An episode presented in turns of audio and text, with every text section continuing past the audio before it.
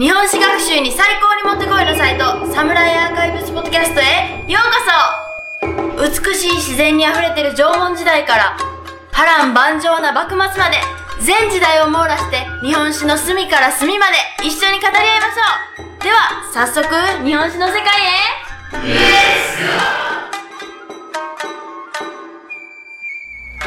Hey, welcome back again for yet another exciting episode of the Samurai Archives Podcast. exciting.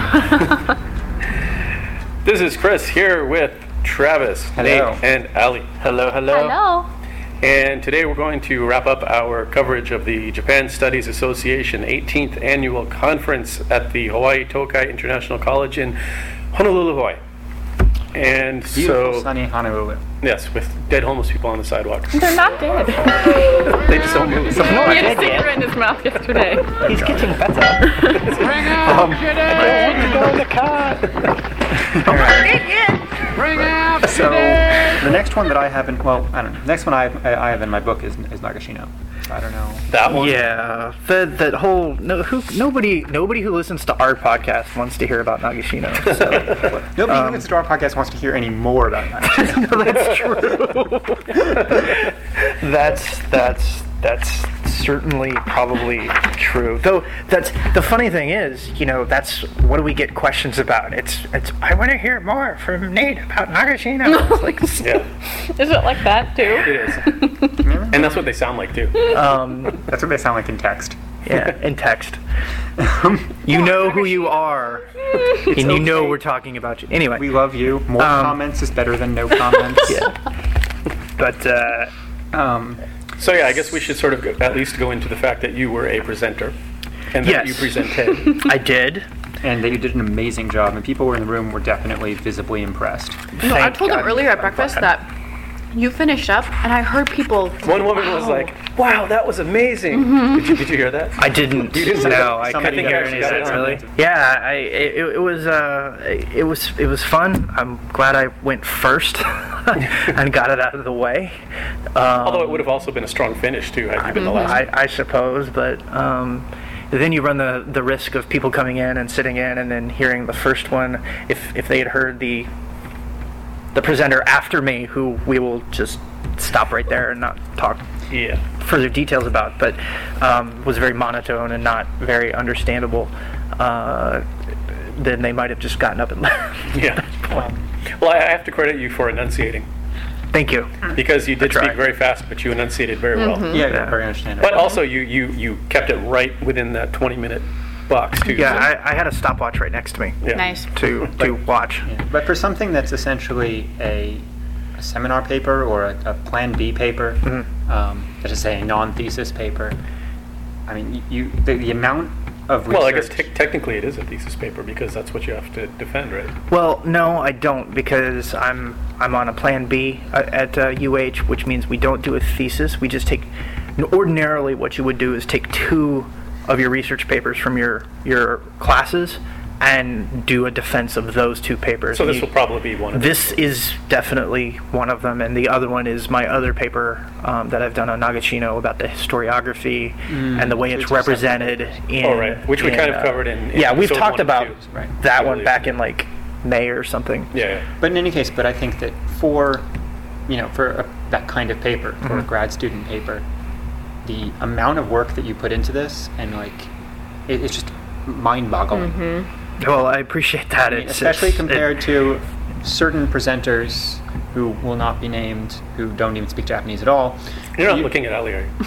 I'm I was looking in just this about to say, you mean Ali direction. Rapp? No, I was what? I was talking about nobody in particular. I, I no, I, I loved your presentation. um, but I mean, you know, you went to primary sources, you analyzed Uh, specific. But I mean, you, you you know, you went really in depth into like the number of arquebusiers and and sort of, you know, and you even used pictorial sources, which as an art mm-hmm. historian, I'm like, what? I actually I was impressed. What? Mm-hmm. I didn't realize you were going to do that. at paintings? What? yes, And I think, yes. I think what I loved about just having you as a presenter of this was that with your background, right, in the military, you come with this topic, you bring to this topic so much credibility that it's not that historians don't have that, right? Because Right. they studied military traditions and things like that. But but the fact that you come from a background currently that understands military theory and that has has these I,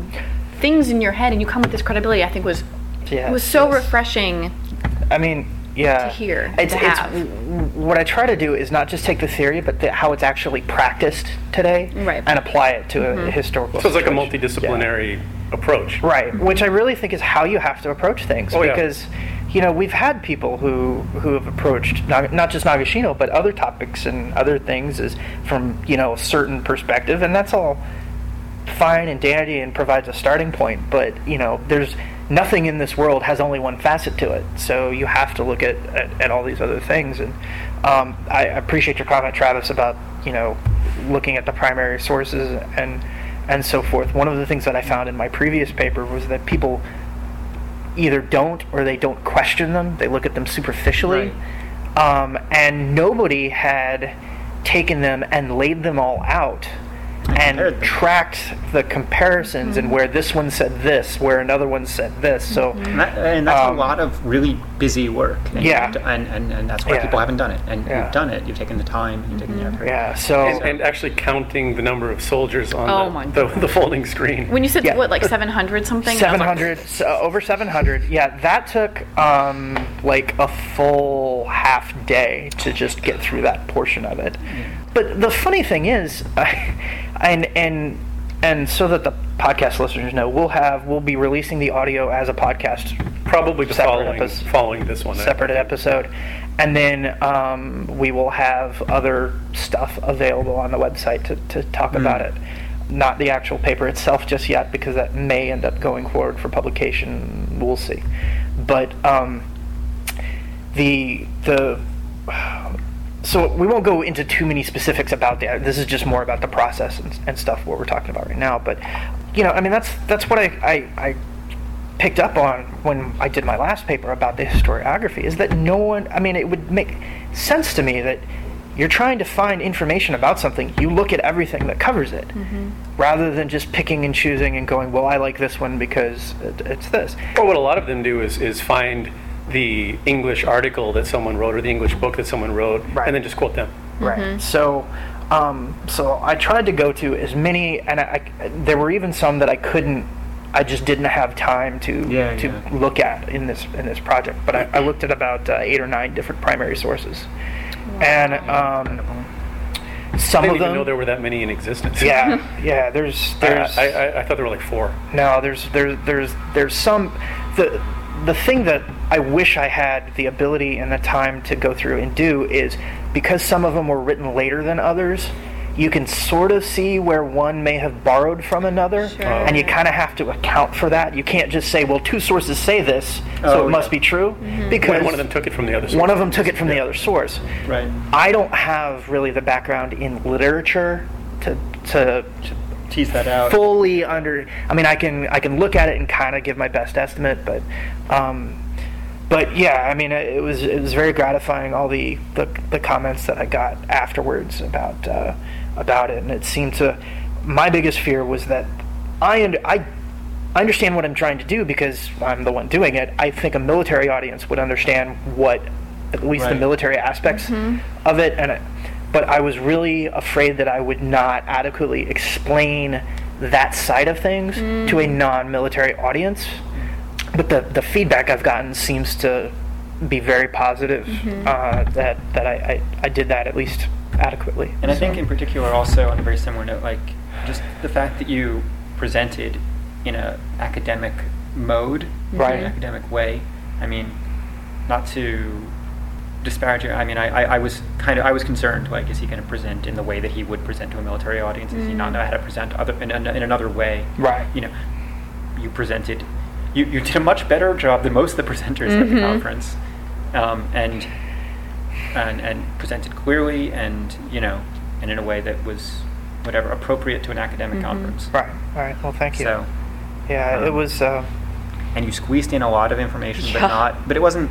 Well, I don't know. Then again, I, I've heard you talk about it so many times that I, I'm already like on track. Right. So I don't know. Right. But- and I, I mean, I think you even it was it was fun because I think you even set up this kind of expectation that this oh this is going to be good because that Yeah, oh was very Minnesotan, wasn't it? Oh, Yeah. oh, this is going to be good. Yeah. uh, because it, that packet that you handed out, so you know packets Okay. aren't required, of course, but, but you handed out this like ten page packet with diagrams that you clearly have put together and that took a lot of work. And I already think people were just like, oh, let's get ready for something good.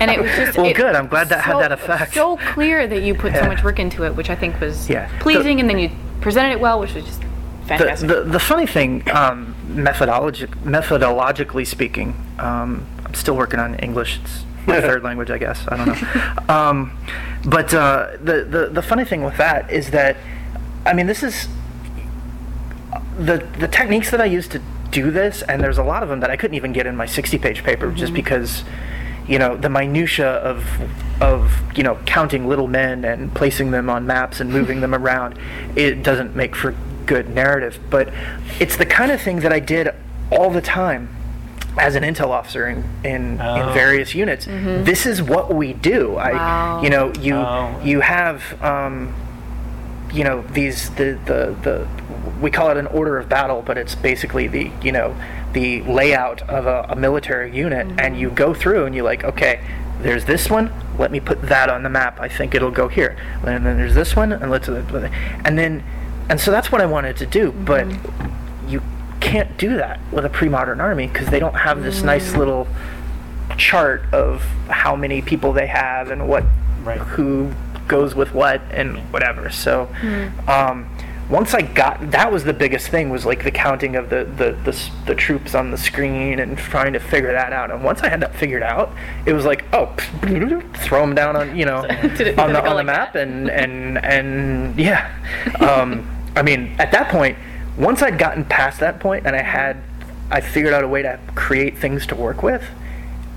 I mean, I was having fun. It was Mm-hmm. like, you know, it's just I'm in my element. I'm like, hmm, okay, moving Playing things around. Right. Yeah, it's, it's um it's like playing Total War, you know, or Yeah, yeah. uh, Mm-hmm. something That's like that. Actually, uh, it's kind of a content question, but um, I'm actually curious now that we're getting into it. The uh, Kawanakajima Kassen Byobu. right.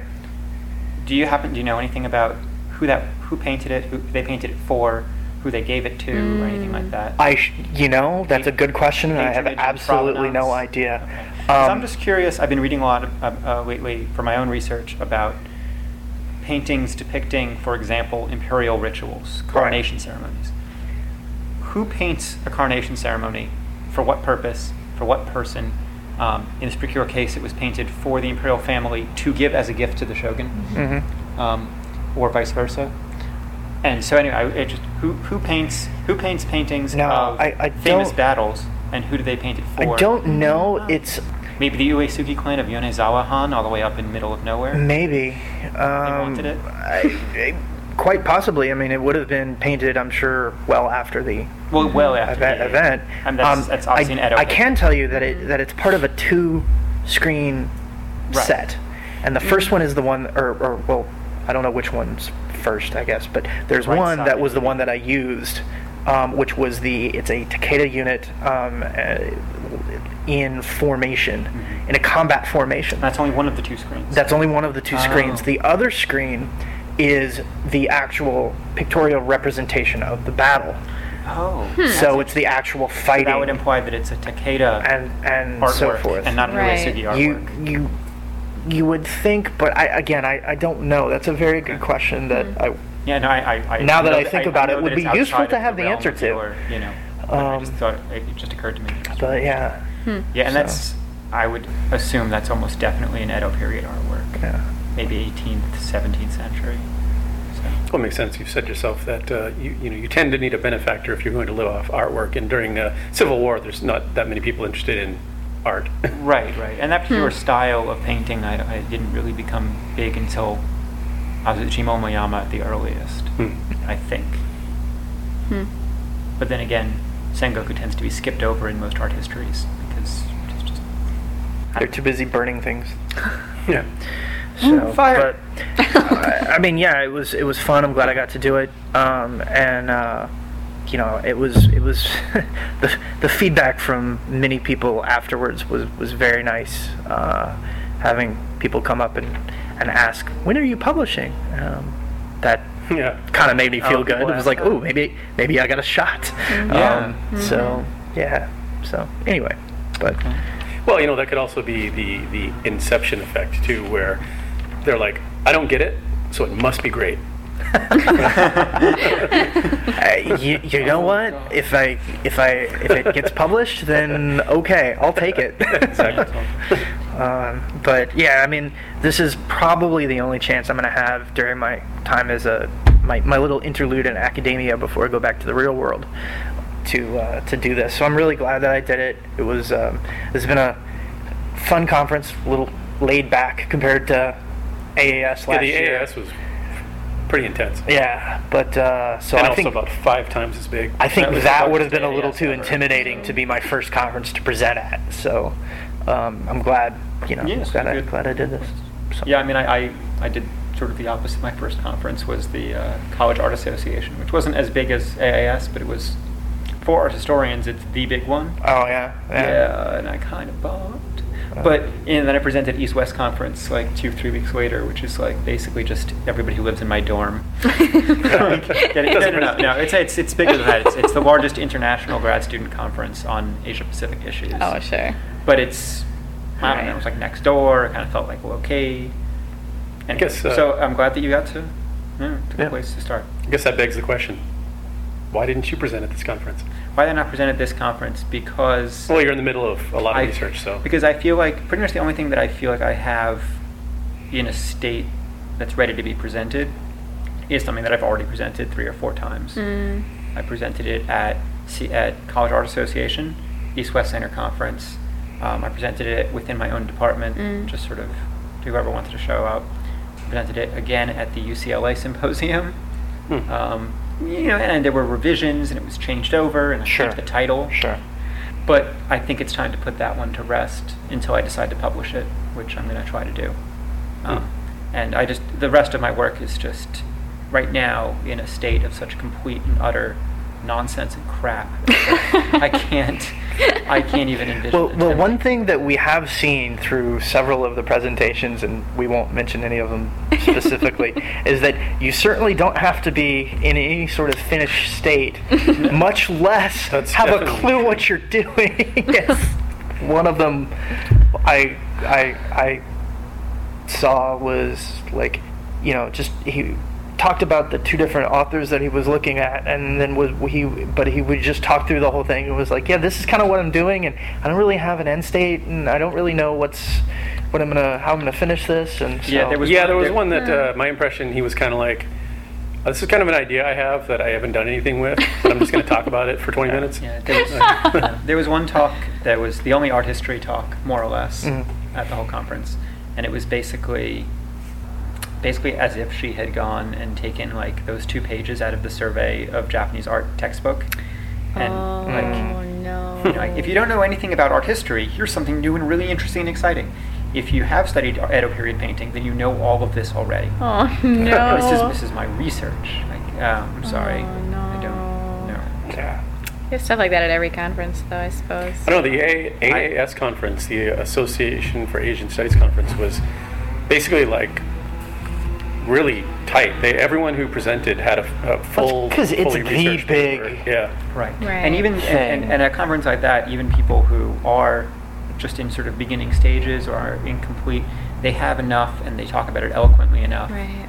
Yeah, exactly. And they're very directed about like, this is where I'm stumbling. Maybe somebody can help me. Yeah, yeah. There were a few that Right. it, Yeah. sounds like they had like maybe the, the first draft finished, and they're like, this is you know, look at this is what I'm looking for feedback on. Yeah. Right. And there were definitely some papers at AAS by very prominent scholars who I really like, who I've read their stuff, and you could tell this particular project or this particular presentation was much more sort of survey level. Mm. If you don't know anything about Okinawan history, here's some basics. This is not my research. This is just like, like some basics for those of you who don't know.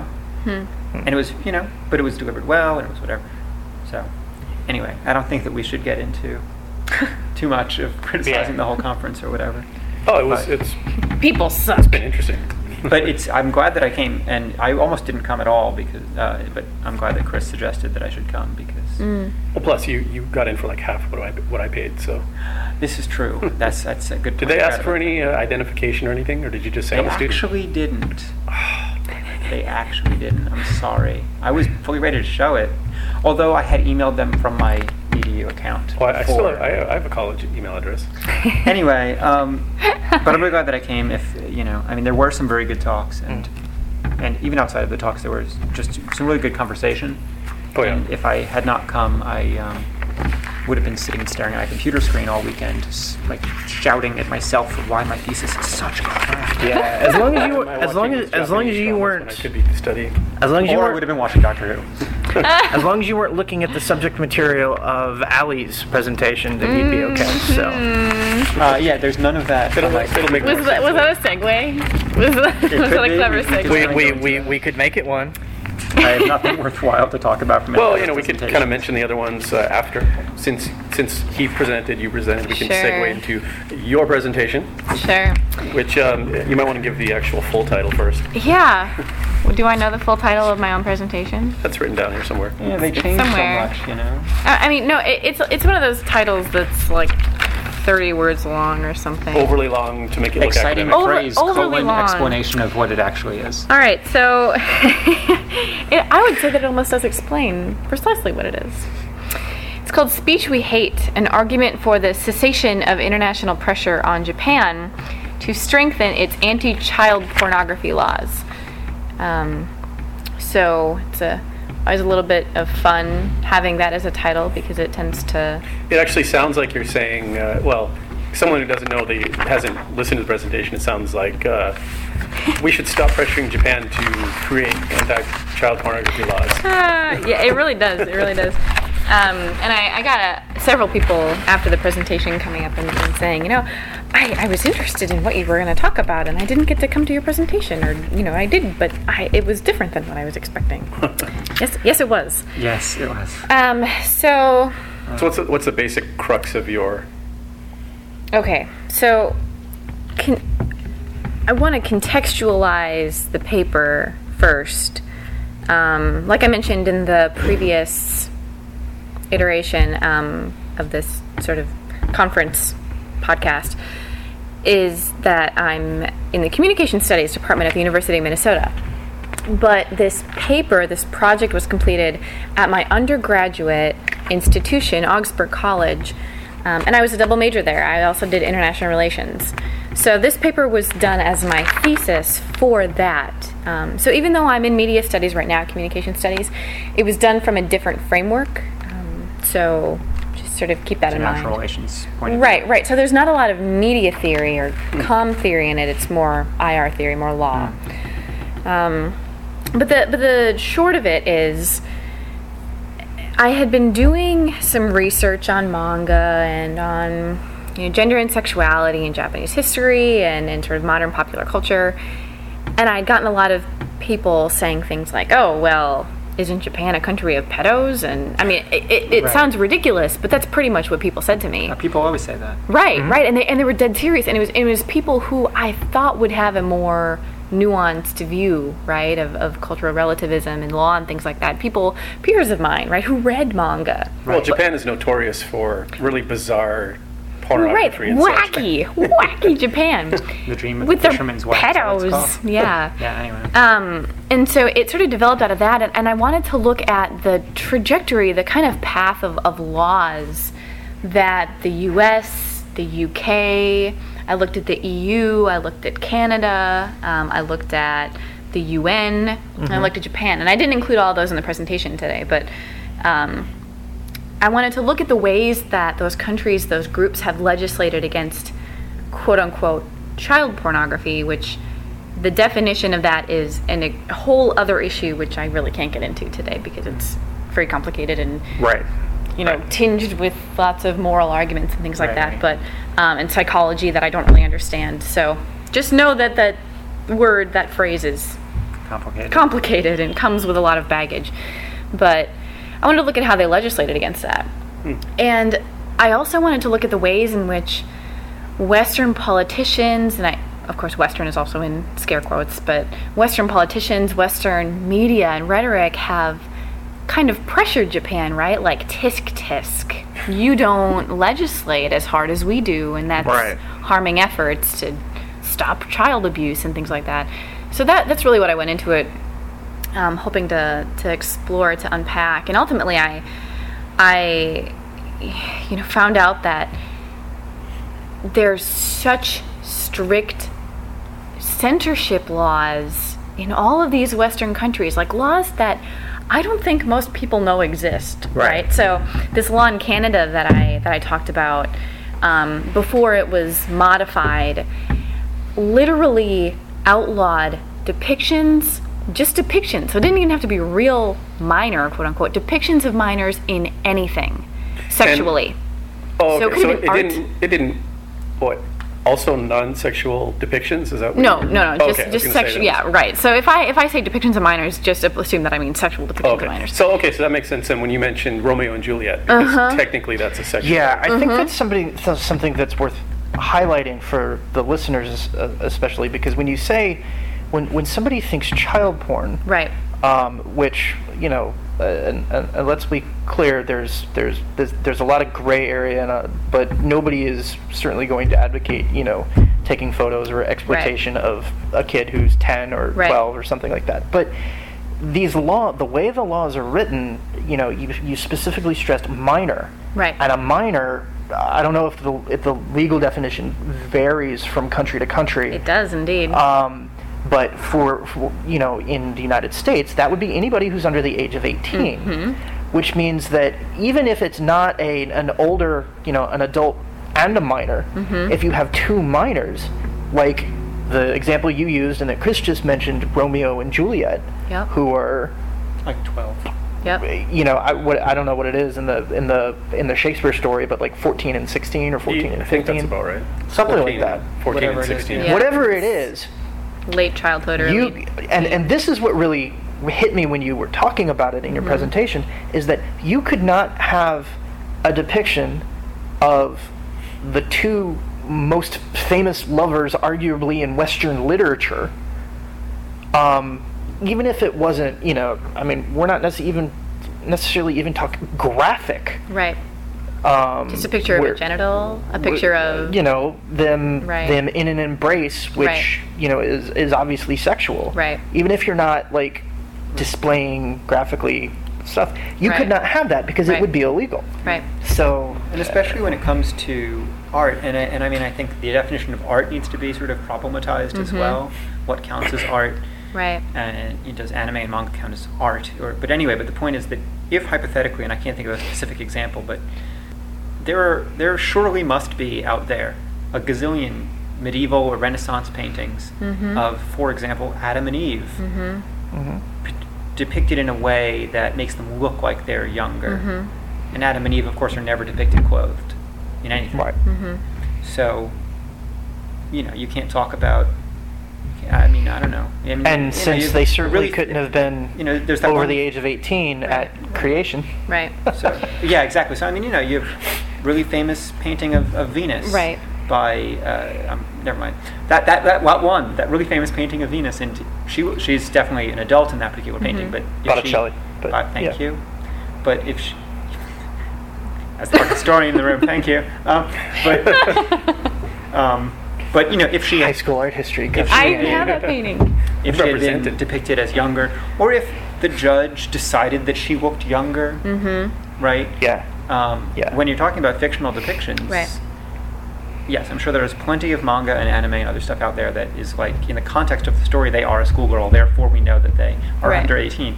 But if it's just a, just an image, then you know it's it's up to the authorities to decide. Mm-hmm. Right. It's up to the the random border guard who's getting paid fifteen dollars an hour Right. or thirty or whatever it may be. Right. I don't know. Um, to decide whether or not it's appropriate. Right. I mean, all I think all of all of these things that you're saying are are are really legitimate questions to ask in this kind of situation because um, there, I think there, people, even in the West where these laws are in place, right, don't don't know the scope of them Right. and um, and I mean, basically, the gist of the paper is that we have such such strict censorship laws, and yet, well, and at, at the same time, we we shame Japan, right? Like there are interviews of um, Japanese politicians, and there's there's this particular interview that I quote in this presentation of this Japanese. Um, senior superintendent of the police agency, and he says, I went to this UN convention in Sweden back in 98 and I felt ashamed. People told me there that they were questioning Japan's standards of decency. Um, the Japanese ambassador from a couple of years ago actually said the fact that Japan allows people to possess sexual depictions of minors, child pornography, um, in any form, inhibits or keeps us from catching child abusers, child molesters, child rapists. And in this speech, he brings up this story of this these young children that were molested and killed, I think, which of course has nothing nothing to do with censorship laws, but they tie it together. Right. Right. And and so the gist of the paper and the, the presentation is that, you know, we have such strict laws and we, we shame Japan. Our politicians, our, our media shames Japan. Just do a Google search. Child hmm. pornography Japan. So many inflammatory articles. And yet what's really I think I'll hold off on googling that, but yeah. What's really ironic, and what, what really struck me when doing the research was go look at UN laws about child rights and things like that. There's something called the UN Convention on the Rights of the Child, and it's the most far reaching international law on children's rights, right? Japan has signed and ratified it. Now, ratifying, you can sign something and say that you agree with agree with it without ratifying it. Ratifying it means that you actually make steps within your own country, legal steps to make whatever's in the, the convention a reality. Okay. Japan has signed and ratified it. There are only two countries that have not ratified the convention. It's Somalia and the U.S. I would argue though that the U.S. does that a lot, M- most, Oh, mostly oh, for yeah. uh, Yeah. but for I, I can't think of the political science term, but basically for their own protection. We'll Right. handle it ourselves. We don't Right. need to agree to it because this is Oh, something yeah. that Right. Just, just takes because we don't takes- want the UN stepping in and telling Sure. us what because to this is do. something that Which is- will take care of our own which borders. is This which is uh, fine, but let's wait until it goes. Welcome to Honolulu. they finally found the homeless guy. He's not dead. I don't want to go on the car. um, okay, which, which is which is a, a good point, and we do do that um, frequently with uh, you know even things like uh, Sovereignty like, issues, like test, basically. test ban Yeah, treaties that's the word I was and looking for. and uh, you know the the mine ban treaty. Um, there were, were issues with that that I think we, we followed a similar path because it blanket bans mines and the United States uses certain anti-personnel mines that we can control that you know where Yeah, yeah, we yeah. we feel we're meeting the intent of the um, thing but we're not signing on to it because we don't want anybody else to have control over what we do with it Right. and that's fine I support that in certain instances uh, without getting too political here but what you're saying, if I understand correctly, and, and what I, I agree with, is that you can't then turn around and say, shame on you, Japan, for not being as morally, uh, you know, Right. upstanding as we are. If, you know, you don't have that, that, that legal, uh, you know, you, you, you can't do one thing and say another, is, is really, I think, um, Right. part of the point. And that, um, I, I, I think we should just say something to the to the listeners here and explain because there are probably several, uh, one or two people out of our you know five people who actually listen to this. Um, uh, us three included. yeah, us three included. I'll be I'll be a listener. All yeah, right, let's who go for who who um, who are listening and, and they're like, wait, I, I came here expecting you know talk about samurai and We're not. T- we're not technically off stuff. brand. We're still speaking about. No, but I, I want to make the point that this is, um, you know, we're, we're talking about different papers and different things that go on in uh, at, a, at an academic conference, and one of the valuable things about coming to something like this is that you get to meet, like we've met Allie, and uh, and listen to people who do things completely not related you know they're related in the sense that they also have to do with Japan, but they're not necessarily the same thing that you do on a normal basis. And there's incredible value in that because you see other perspectives, other methods of research, other, I, you know, just in the last two days in talking to people both about my own topic and about the topics they're doing, Mm-hmm. I've opened up so many different avenues of other research that I want to pursue. Oh yeah. Um, uh, you know, like you guys were talking about the the, Economics. the economics with the game theory and the Kurosawa bandits and, and, and stuff. And I, I talked with him, and he's going to send me a couple book titles to check out to, that'll help me in my research and so forth. And the the point of it is that it doesn't matter what your own little section of this pie we call Jap- Japan and Japanese culture is. It's all important, and it's all something that even if you, you know, focus on Edo period Agricultural manuals. agricultural manuals. Wait, we know someone like that. Um, then the the rest of this, you know, understanding you're you're going to go to Japan and do research, and you're going to run in, you know, you're going to go into the convenience store, and you're going to see manga, and it's going to have things, you know, like uh, depictions of children. That, that mom never told you about. Yes, that mom or never even told you. magazines with real, real 17, 15, 14 year olds. Yeah, wha- I mean, whatever it is, and and that's part of the greater context of just understanding. You know, uh, somebody who who studies, you know, an art historian, for instance, may have perspectives on uh, from what you see in, you know, 17th century painting and representations of of stuff that affect what what what what Ali's talking about, and and so on. and and so that's kind of what we want to make sure that everybody understands, rather than just, oh, they're they're talking about child porn laws. I think I'm going to turn this off now. But I mean, Um, I mean, you know, like for example, what the one of the papers we talked about in our last podcast about um, Chinese and Japanese war museums. Mm-hmm. If I were to address that kind of topic, and I have actually, I, I wrote a paper on the, uh, the new Okinawan Prefectural Museum and how it relates Japan Okinawa, how it reflects, uh, uh, how it represents Japan Okinawa relations and America Okinawa relations. Um, and I approach it from a museum studies point of view, looking at the labels, looking at the arrangement of the gallery. So anyway, long story short, I just mean to say that even if somebody's coming from a different field or different discipline or a very different topic, for him to go and look at what people said about it and the political pressures and the political interactions right. is a very different approach, and it's valuable and interesting to me because I would never have even thought that that could or should be a valid approach. Right. So Right. Mm-hmm. yeah, So yeah, it, it's um, you know, it, it's interesting, and, and for many of many of our, our, our listeners and, and us, that you, you know, if you've spent time in Japan and you've come across the question that that that you mentioned, you know, mm-hmm. oh, aren't Japanese all a bunch of pedophiles who mm-hmm. fetishize schoolgirl uniforms and and stuff, and it's you know, Eh, at, at one level you can kind of play it off and laugh about it or, or, or whatever, but at, at another level it's a very serious thing Right. that you can't, not to say that, you know, one thing is bad and one thing is good or, or, or whatever, because there are certain moral standards Right. that, that, you know, we should all have, Right. I, I think, and most people agree would agree with that. But examining who chooses that and Right. how a culture mm-hmm.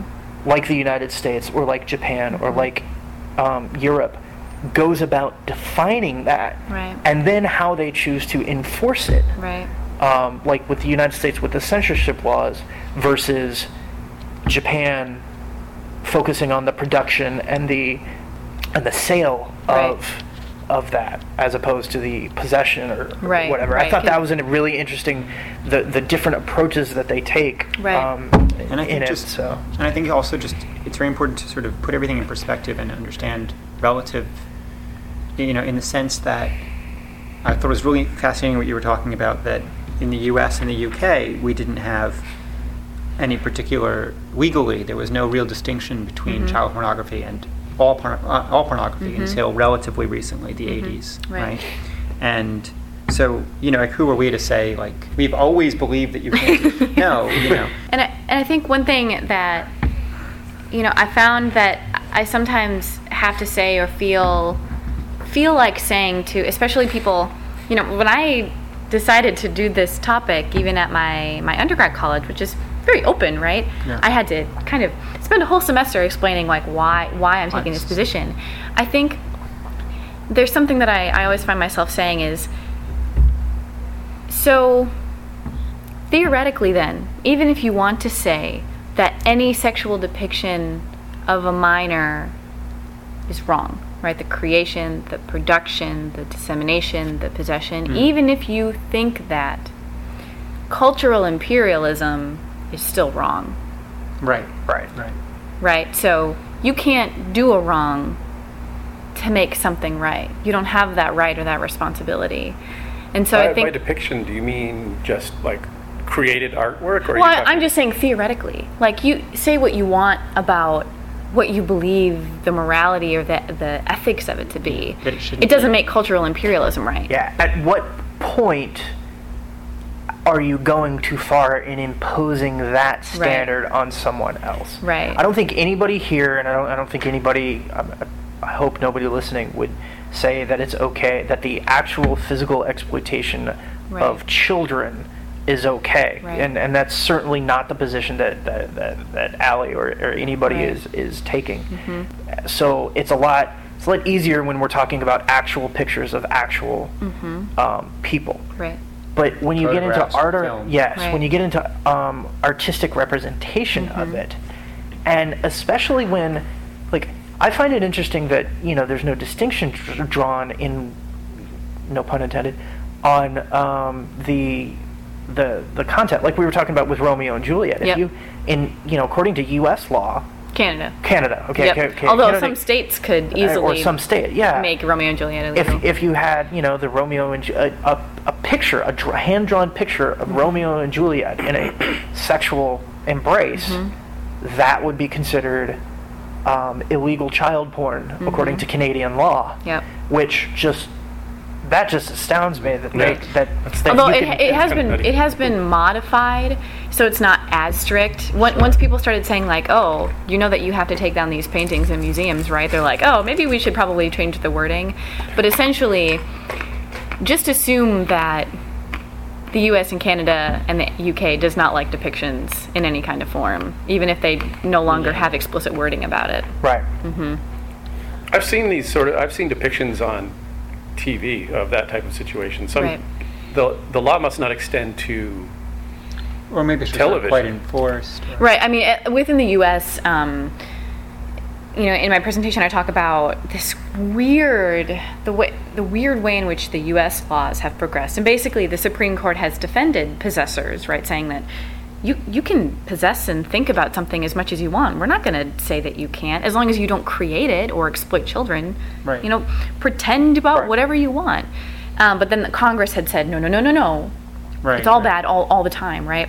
And so what Congress ended up doing to sort of get back at the Supreme Court was say, okay, it won't be a it won't be a federal law, but we're going to allow states to decide, Uh, which of course means that Yeah. there are some states that it's very, very, very strict, and some states that are probably a little bit less so. which only which is only going to create, you know, crazy uh, uh, adventures. You know, driving across state boundaries, or Right. we're taking. We're, well, I'm serious. Like you know, you're No, just I guess I could you're going on a road trip. Right. You happen to have some comic books in your back uh, in your back seat, or you're you're moving you're moving across country Right. and you're taking all your stuff with you, and you happen to be passing through Kansas on your way from New York to California, Right. Or and, then you know, get pulled over for a broken taillight, and he looks in the back. And Yeah. says, What's and you go, that? "Ooh, comic books. It reminds me of, and maybe it's not fully fair comparison, but I mean, I'm not really saying that we should or, or anyway, I mean, you know, to have comic books about like rape, for example, but it reminds me of back in the 80s, I think it was. There were comic books. There was some particular, um, if you're whatever, if you're into superhero comics, there's a couple of very major milestone issues or whatever about drug abuse, about co- he- superheroes who mm-hmm. were Oh, yeah, yeah, themselves yeah, abusing drugs, Yeah, right? Green yeah. Arrow. Yeah, yeah. Uh, Green Arrow's unfortunately named sidekick Speedy, who was shooting up, and even though it was completely a story about why drug abuse is bad, mm-hmm. the very depiction of drug abuse was completely against the comics code. Mm. Oh, that's which is, right. Which is not law, but it's comics industry policy, and so hmm. they couldn't. Yeah, they couldn't uh, get the, the they- stamp. They, of couldn't get approval. the stamp of approval Yeah. for that issue.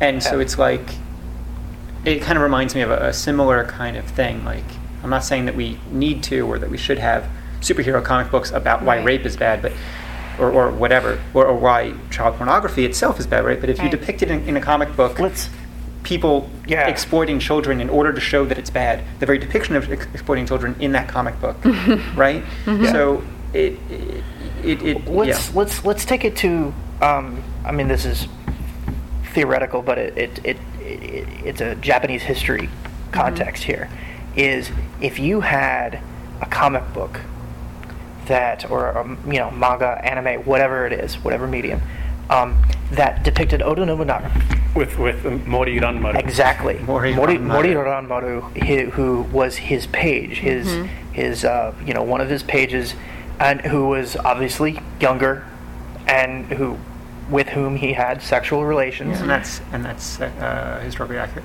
Or just, And, and that or is just, historically or just accurate. having any anime or manga about the Ooku or the Yoshiwara at all. right, right.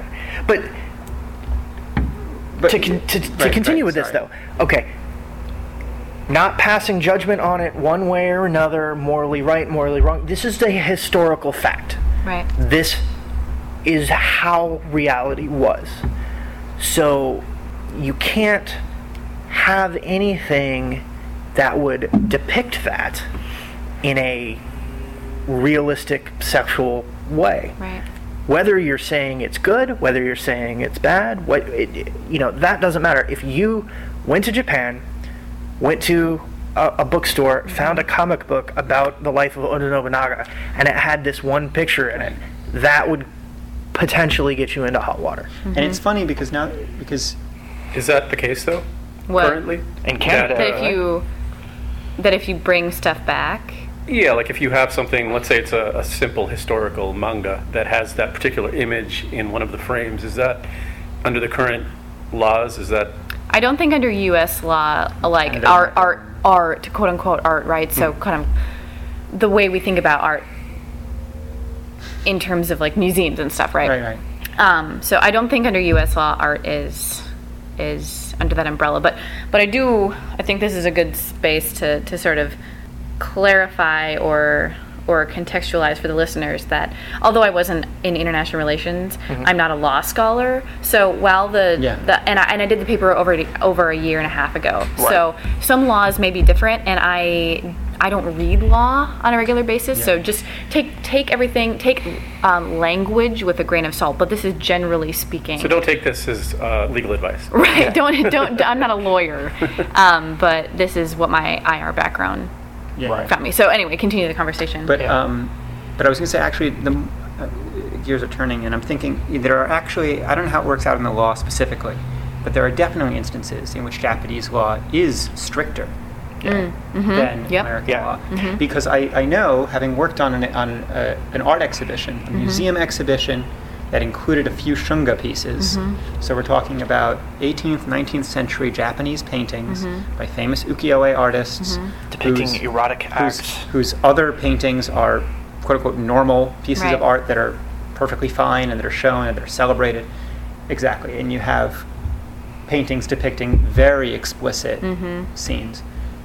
And they were depicted in they, the, the exhibit traveled to like five different institutions in the mm-hmm. US and included these pieces and showed them as quote unquote art. Mm-hmm. And some museums may or may not have put up signs kind of at the entrance warning mm. parents not to bring your kids, whatever. In Japan, these pieces could not be shown. Mm. Yeah. Hmm. I'm not sure exactly what the rules are. Maybe maybe it's about the depiction of pubic hair. Yep, there's there's um, laws about depiction of pubic hair and uh, and on adult genitalia. Interestingly Yeah. enough, So, which is why you see little black boxes and things like that covering Which is- up. which which is is where always- relative, yeah. cultural relativism comes in mm-hmm. so much. Mm-hmm. Yes, it is. Why is is- it that manga does not depict pubic hair? Always. Because it's considered more disgusting. Right. And that's why people look younger. Oh. in- Sometimes, right? yep. Sometimes. yeah, That's a good point. Because they don't have the pubic hair, because the Japanese consider that more offensive to show the pubic hair. Yes. So, anyway, but I think the very fact that you cannot show shunga in a Japanese museum exhibit when you can in America is indicative that, that of I, I don't know. It, it, it's, leads always, into other it's a, things, I've, other I've always found it an interesting cultural difference, I guess is the best way to put it, that in the United States you can go get a magazine mm-hmm. and as long as everybody's an adult, mm-hmm. you know, you can you can you can open up a magazine and see the most explicit stuff that, that mm-hmm. you or that I could imagine anyway. Look back at uh, Hustler. Yeah, exactly. Yeah. Um, you know, yeah, I'm not talking beyond Playboy level. I mean, Right. you know, but like Yeah. Yes, very explicit in the act of sex Right. pornography. Um, but the actual act itself is so strictly regulated. Um, however, in Japan, it's you can go you go and you go to it, you know, and of course they have magazines and stuff and and and, and all that, but it's all um, censored in Right. the genital region. You can't open up a magazine and see naughty bits. Right. We'll keep it at that level. Naughty bits. Is that Um, like dirty bit?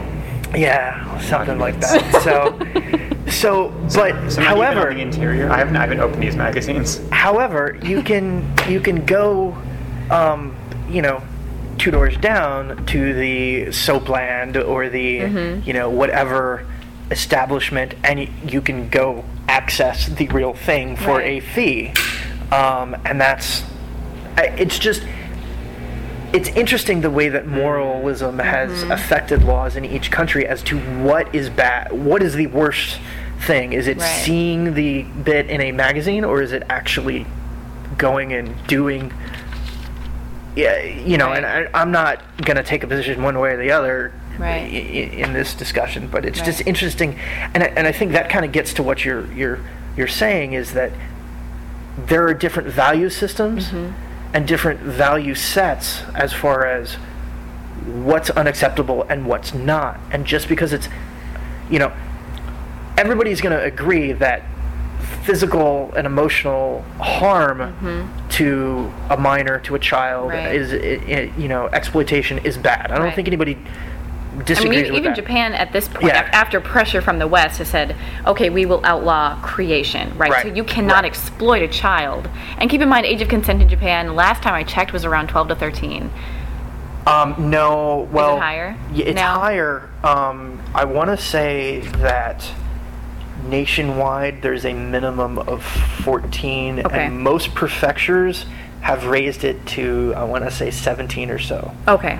So Last- either way, last I'd heard Tokyo, it was still 14. Okay. but most everywhere else it was 17 or 18. Okay. But yeah, but yeah. So I mean, just to be clear, even Japan has, after pressure from the West, said that creation, so actual exploitation of children and dissemination, is Yeah. illegal. Although it's not often enforced. But possession, thought, basically, right? So they're equating possession with thought. You can think about whatever you want. Your personal life is your personal life. Right. right. Yeah. And the, but the but the West has takes issue with that. All right, that covers part two of our JSA conference coverage. So uh, we'll be back next week with part three. And if you want to reach us, you can get us, as always, at samuraipodcast at gmail.com or at Samurai Archives on Twitter. Also, definitely please feel free to support the podcast with the links that are provided on the podcast blog. And as for today, this is Chris for Ali, Travis, and Nate saying thank you for listening and see you next week.